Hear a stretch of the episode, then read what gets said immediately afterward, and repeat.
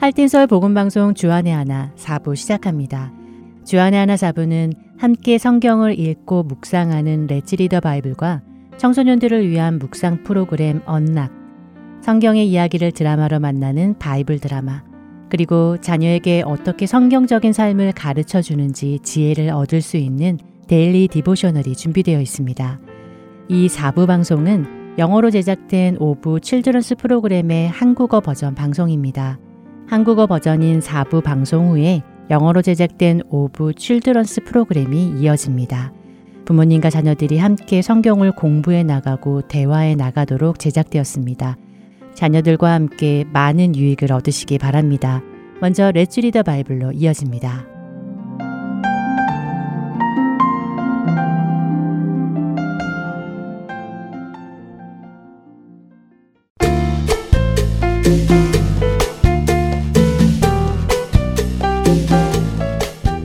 애청자 여러분 안녕하세요.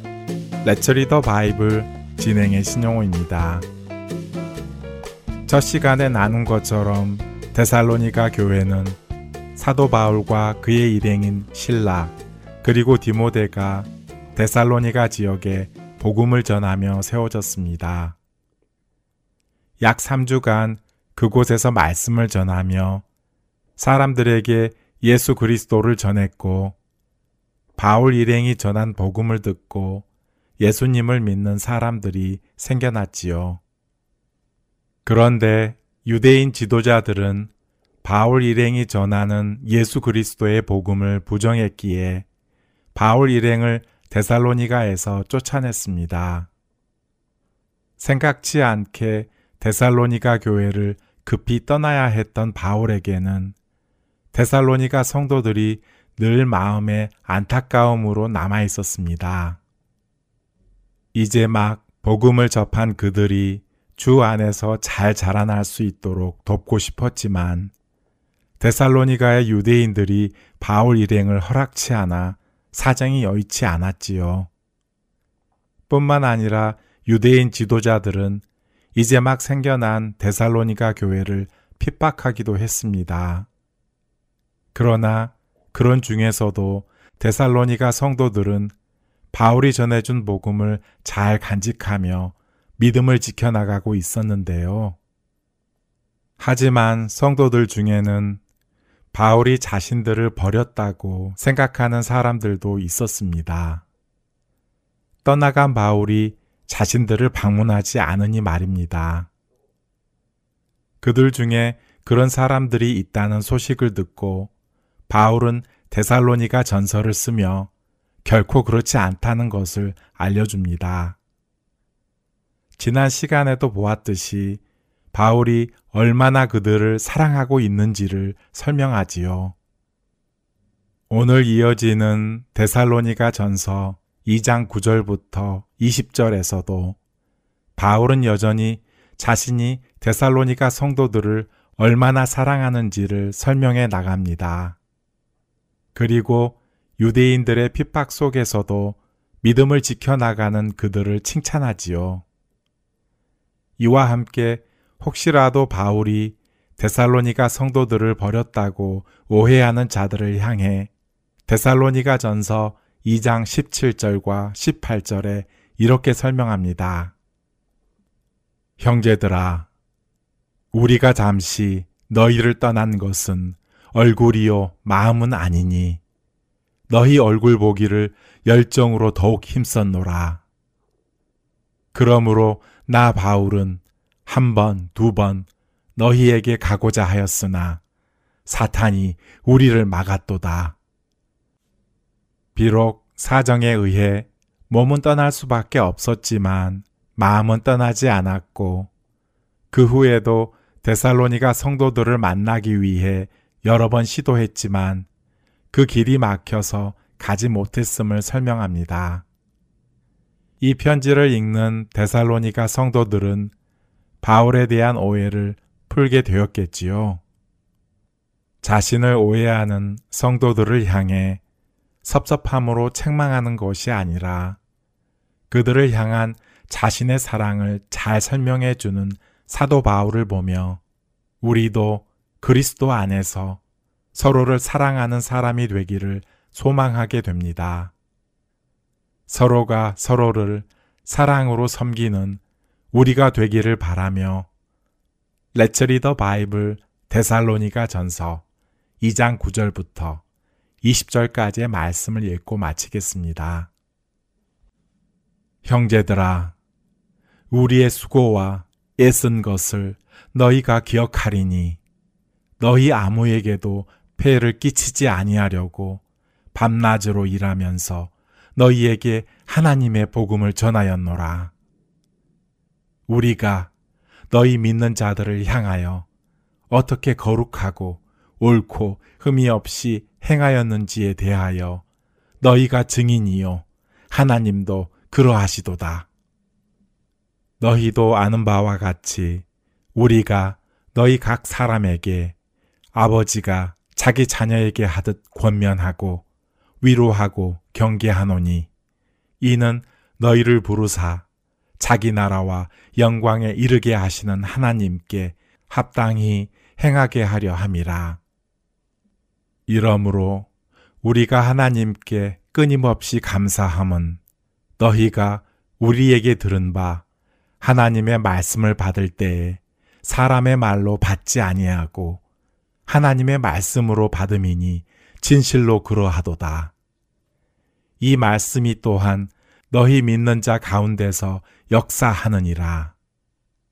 형제들아, 너희가 그리스도 예수 안에서 유대에 있는 하나님의 교회들을 본받은 자 되었으니 그들이 유대인들에게 고난을 받음과 같이 너희도 너희 동족에게서 동일한 고난을 받았느니라.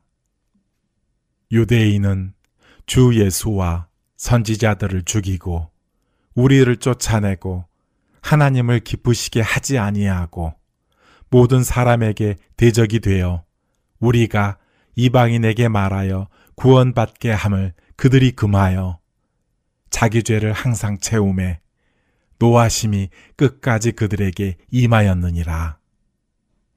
형제들아, 우리가 잠시 너희를 떠난 것은 얼굴이요, 마음은 아니니, 너희 얼굴 보기를 열정으로 더욱 힘썼노라. 그러므로 나 바울은 한 번, 두 번 너희에게 가고자 하였으나 사탄이 우리를 막았도다. 우리의 소망이나 기쁨이나 자랑의 면류관이 무엇이냐? 그가 강림하실 때 우리 주 예수 앞에 너희가 아니냐? 너희는 우리의 영광이요 기쁨이니라. 레츠 리더 바이블 데살로니가 전서 2장 9절부터 20절까지의 말씀을 읽었습니다.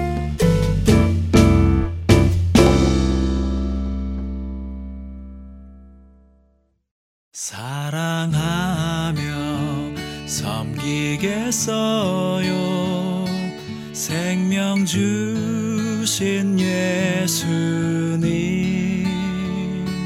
버려진 날 찾아오셔서 내게 생명 주셨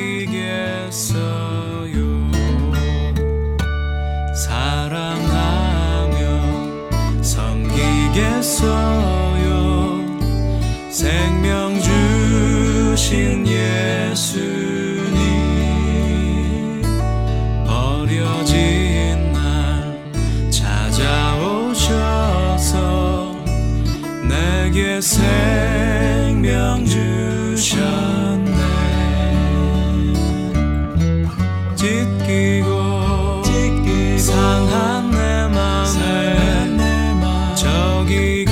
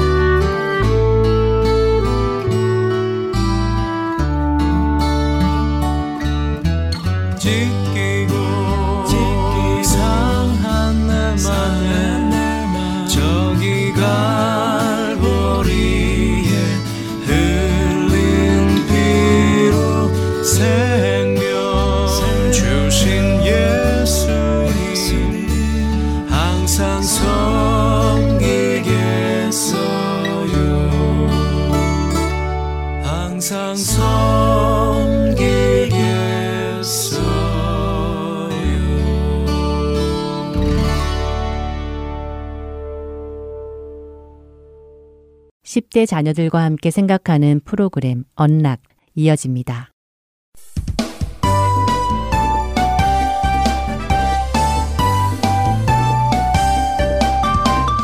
애청자 여러분 안녕하세요. 언락 진행의 이세진입니다.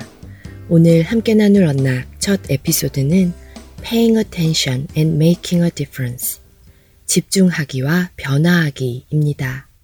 오늘은 갈라디아서 6장 2절의 말씀과 10편 82편 2절부터 4절까지의 말씀을 읽으신 후 청취하시면 도움이 될 것입니다. 첫 번째 에피소드는 에멀리 에커의 글입니다. 살다 보면 누군가 나의 도움이 필요할 때가 있습니다. 새로 전학을 와서 여러 도움이 필요한 친구도 있을 수 있고 내가 잘하는 과목인데 친구는 잘 못하기에 가르쳐 줄 수도 있죠. 혹은 여러분의 형제 자매 중 누군가 다리를 다쳐 목발을 하고 다녀야 해서 여러분의 도움이 필요할 수도 있습니다. 점심시간에 먹을 것이 없어 굶고 있는 동료를 만날 수도 있고요. 누군가 도움이 필요한 상황에 나에게 도움을 줄 수 있는 여건이 된다면 우리는 그때의 도움을 주므로 하나님의 사랑을 나누어 줄 수 있습니다. 성경 전체를 통해 우리는 하나님께서 가난하고 힘든 자들에게 도움을 주시는 분임을 봅니다.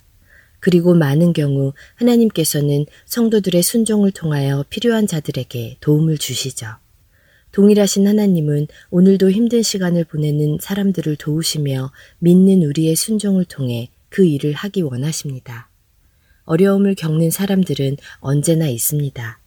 예수님께서 다시 오셔서 망가진 세상을 회복시키시기 전까지는 언제나 있을 것입니다. 우리 역시 어려움을 경험할 수 있습니다. 그러나 우리는 홀로 내버려둠을 당한 것이 아닙니다. 우리에게는 예수님을 통해 얻은 새로운 가족이 있기 때문입니다.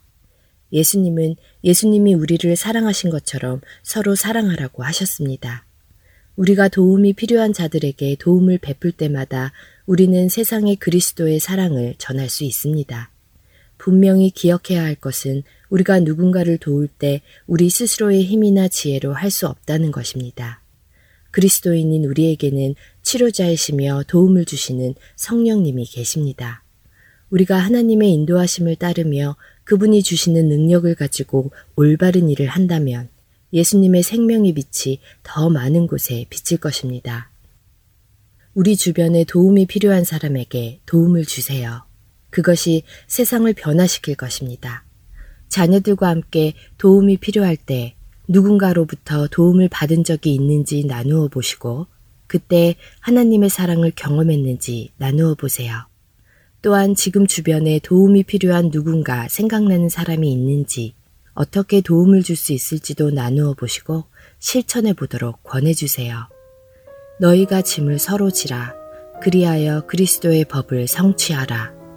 갈라디아서 6장 2절입니다. 언락 첫 번째 에피소드 마칩니다. 찬양 후에 두 번째 에피소드로 이어집니다.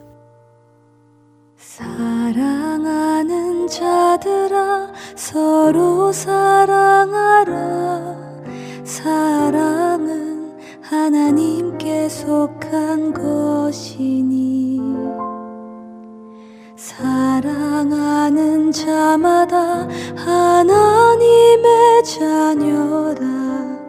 하나님은 사랑이시라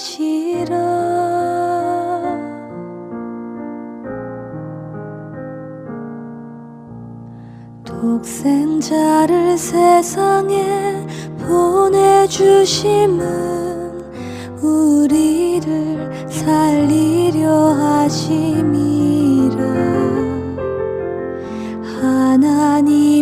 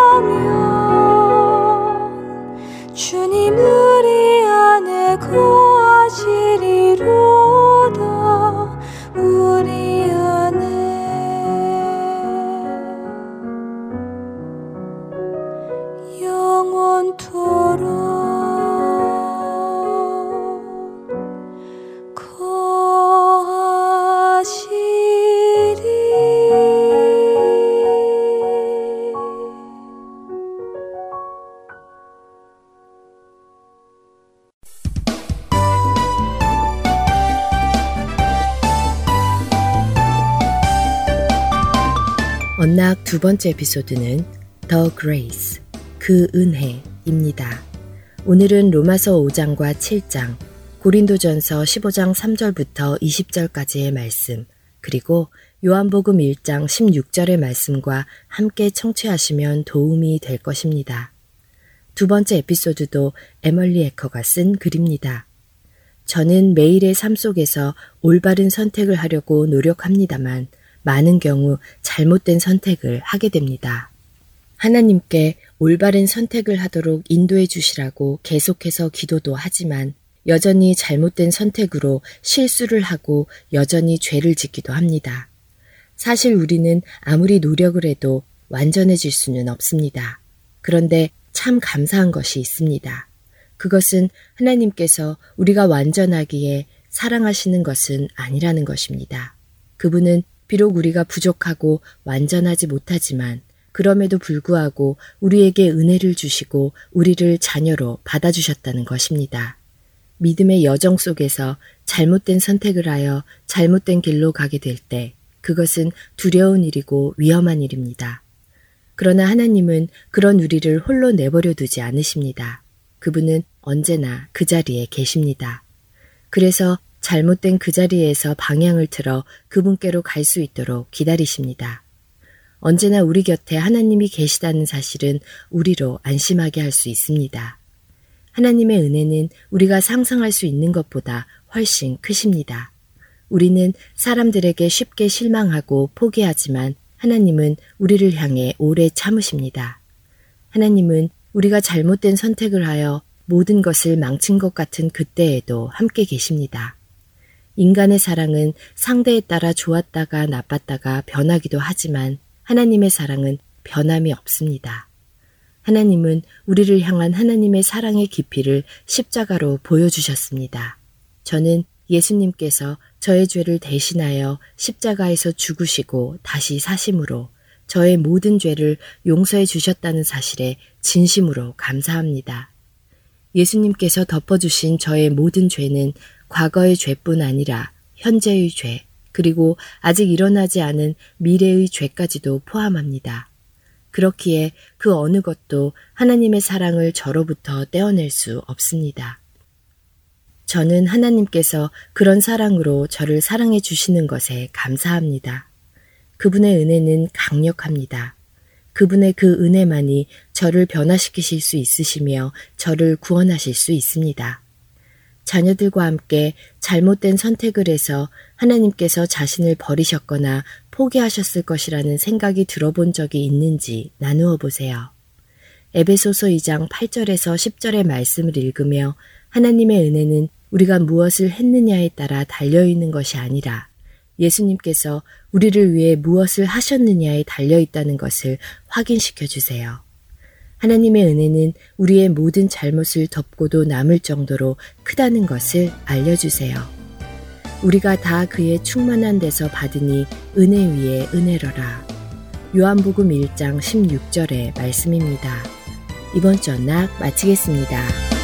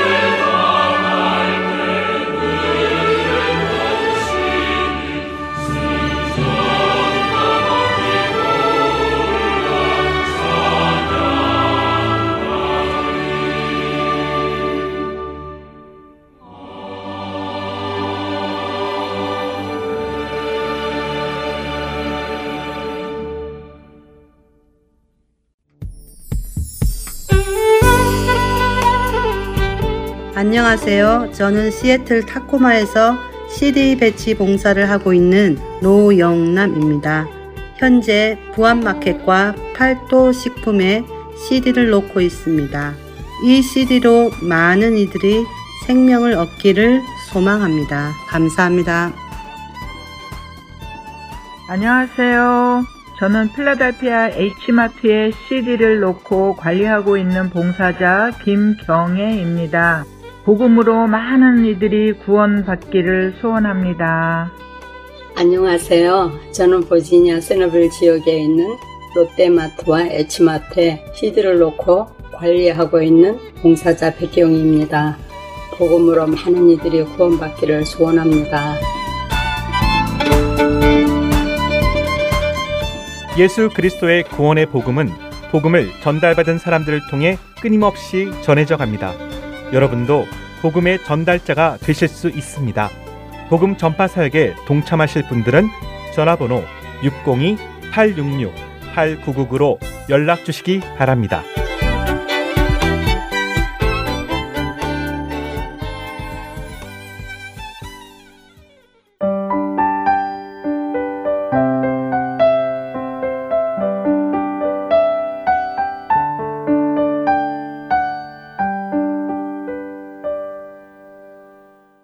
바이블 드라마로 이어집니다.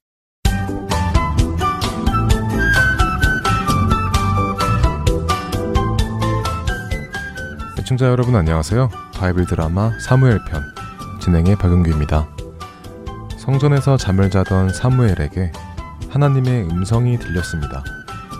하나님께서는 엘리 제사장이 자신의 아들들이 행하는 악이 하나님의 심판을 초래하는 일임을 알면서도 막지 않은 것을 책망하시며 엘리 집안에 심판을 내리실 것을 사무엘에게 말씀하셨죠.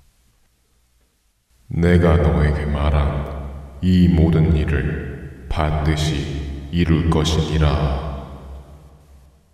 하나님의 심판의 말씀을 들은 사무엘은 두려웠습니다. 이 사실을 엘리 제사장에게 알려야 할지 아니면 숨겨야 할지도 몰랐죠. 다음날 아침 엘리 제사장이 사무엘을 찾았습니다. 사무엘아, 사무엘아, 어디 있느냐?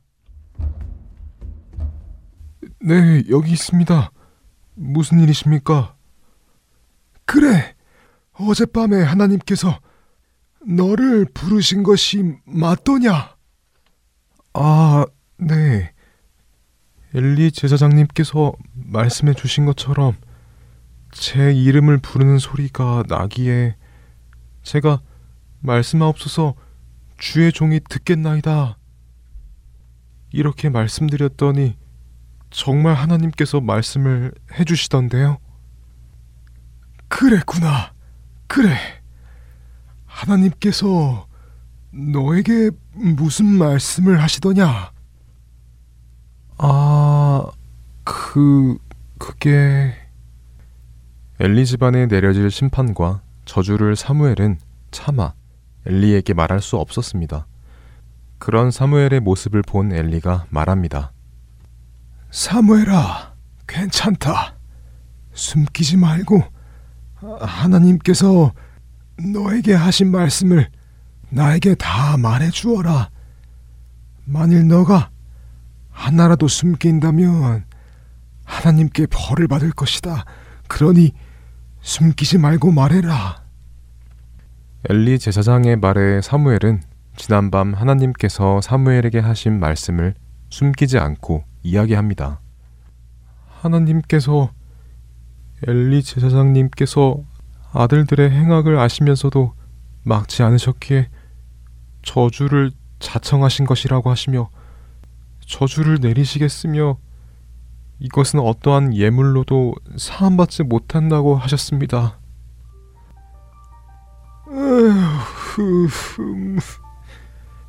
하나님께서 하신다고 하셨으니 그렇게 하실 테지.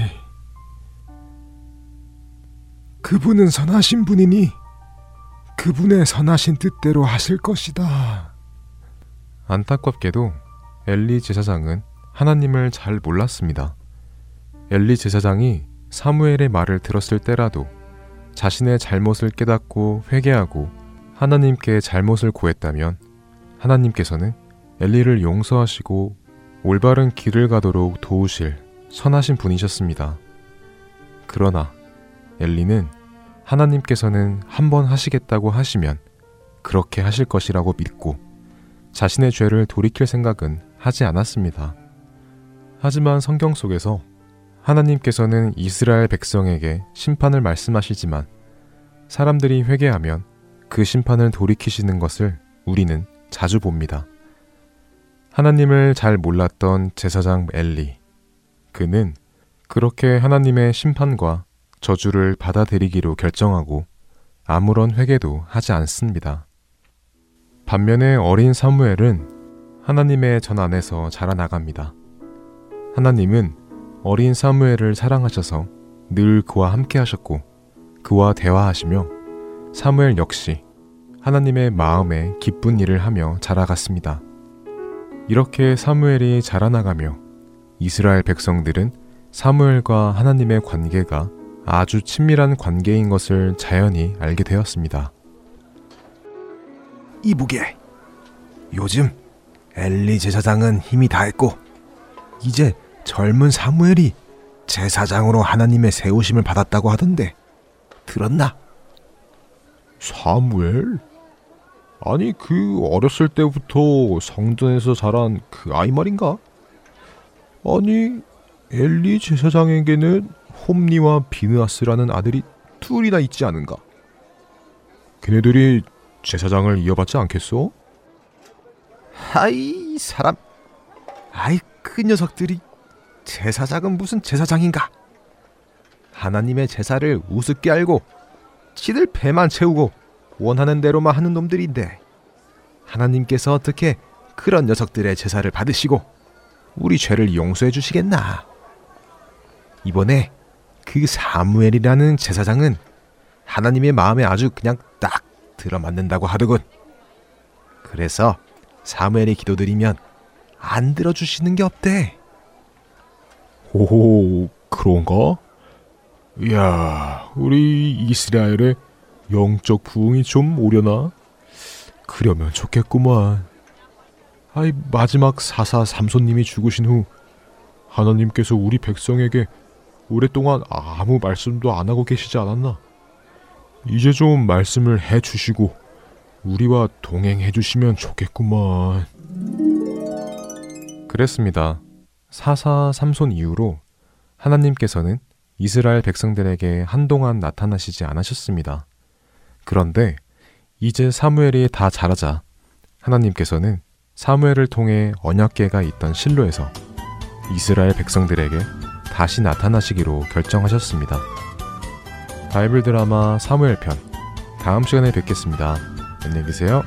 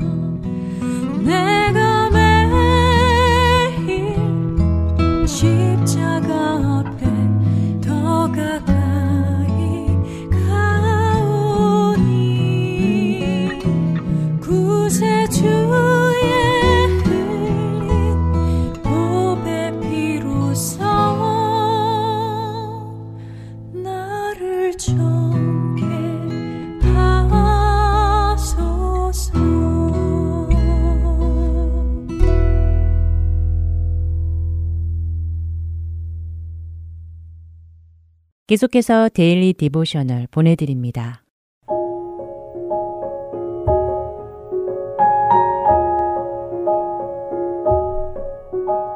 애청자 여러분 안녕하세요. Daily Devotional 진행의 최소영입니다. 우리 자녀들은 도저히 예수님을 믿을 것 같지 않은 사람들을 위해서도 기도하고 복음을 전하고 있나요?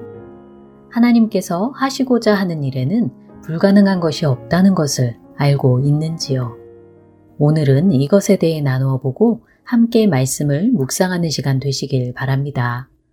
오늘 Daily Devotional의 제목은 A Hopeless Case, 불가능해 보이는 경우입니다. 벤은 친구들과 함께 backyard에서 텐트를 세우고 있습니다. 오늘 저녁 친구들과 맛있는 것도 먹고 텐트에서 놀기로 하였지요. 벤은 헤이든도 초대했는데 헤이든이 생각해 보겠다고 말하였다고 친구들에게 전해줍니다. 그러자 친구들은 깜짝 놀라며 왜 헤이든을 초대했느냐고 물었지요. 헤이든은 행동이 거칠고 안 좋은 말을 하는 아이라며 친구들은 벤의 초대를 이해할 수 없다는 듯 불평하였습니다. 친구들의 말에 벤은 만약 우리가 헤이든에게 친절하게 대해준다면 헤이든도 예수님에 대해 알게 될 수도 있을 것이라고 대답하였지요. 그리고 우리들도 역시 완벽하지 않으며 모두 죄인이지만 예수님께서 구원해 주셨다는 것을 기억해야 한다고 말합니다. 벤의 말에 리암은 고개를 저으며 헤이드는 불가능하고 절대 변하지 않을 것이라고 말하였지요. 그날 저녁 결국 헤이드는 오지 않았지만 벤은 헤이든을 볼 때마다 친절하게 대해 주었습니다. 1년이 지난 후 드디어 헤이든은 벤의 초대를 받아들여 교회에서 하는 여름 성경 학교에 오게 되었지요. 벤은 기뻐하며 이 사실을 아빠에게 말씀드렸습니다. 하지만 여전히 헤이드는 거칠게 행동한다고 하며 지난 여름 친구들이 헤이드는 불가능하다고 했었는데 그 말이 맞는 것이냐고 벤은 아빠에게 물었지요. 아빠는 그렇지 않다고 하시며 예수님 안에서 불가능한 것은 없다고 말씀하십니다. 예수님을 믿으면 헤이든도 변화될 수 있다는 것이지요. 그때 벤은 백야드 풀숲에서 열매처럼 보이는 것을 발견하고 그것이 무엇인지 궁금해 했습니다. 아빠는 수박 줄기에 달린 작은 수박인 것 같다고 말씀하셨지요. 그러자 잠시 생각에 잠긴 벤은 작년 여름 친구들과 텐트를 치고 놀면서 다 먹은 수박 씨를 그곳에 버렸는데 아마 그 씨가 자라서 생긴 것 같다고 합니다.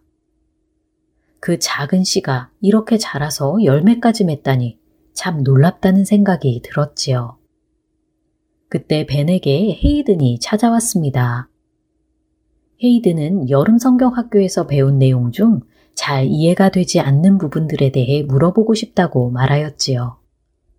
벤은 반가워하며 레모네이드를 가져올 테니 함께 앉아서 이야기하자고 제안합니다. 이야기를 나누고 헤이든이 돌아간 후 벤은 아빠에게 헤이든과 있었던 일을 말씀드렸지요.